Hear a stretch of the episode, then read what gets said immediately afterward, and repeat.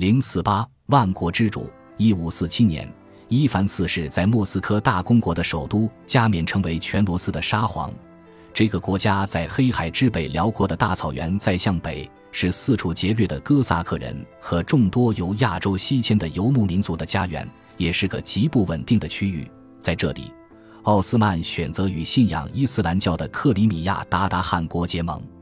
直到十六世纪早期，克里米亚鞑靼汗国都是莫斯科大公国的忠实盟邦。为了维护他们共同的经济和领土利益，对抗波兰立陶宛联邦及他的草原盟友。同样的，奥斯曼和莫斯科大公国的经济利益有互补性，关系也比较密切。一千四百八十九年，莫斯科大公国的商人获得了在奥斯曼帝国全境自由贸易的权利。塞利姆一世统治时期，莫斯科大公国意图与奥斯曼一起，在波兰立陶宛毛皮贸易中分得一杯羹。而克里米亚鞑靼人则担心莫斯科大公国会入侵穆斯林大地，所以两国特使因而在伊斯坦布尔展开了一系列争夺奥斯曼欢心的外交活动。克里米亚、喀山和阿斯特拉罕的统治者在血统上与成吉思汗的联系比伊凡四世要近，但伊凡四世的加冕则向他们发出信号，他与他们是平等的。奥斯曼和莫斯科大公国双方互利的贸易来往一直持续到伊凡四世加冕五年后的一五五二年。伊凡在这一年占领了伏尔加河旁的喀山汗国，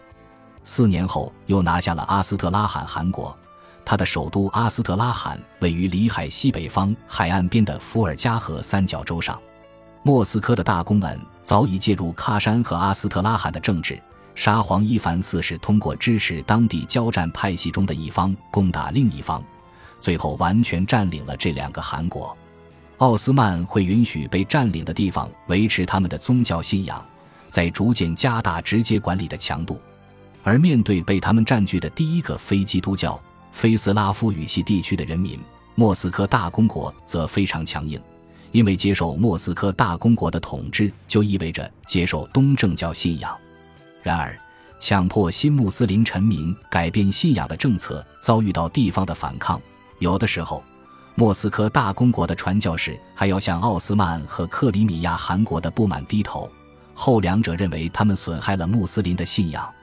十六世纪四十年代末，萨法维在高加索地区的希尔凡省与奥斯曼人结盟。一五五一年，沙赫塔赫马斯普又重新占领了希尔凡。这两件事促使奥斯曼人反思他们在外高加索地区的战略，而莫斯科大公国占据喀山和阿斯特拉罕是奥斯曼人收到的第一个警讯。这告诉他们，奥斯曼和莫斯科大公国的战略利益不会永远和谐一致。阿斯特拉罕落入莫斯科大公国之手，给奥斯曼的威望蒙上了一层阴影，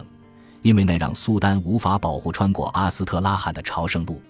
来自中亚的逊尼派穆斯林朝圣者要沿这条路到达黑海港口，再一路往南走，前往麦加。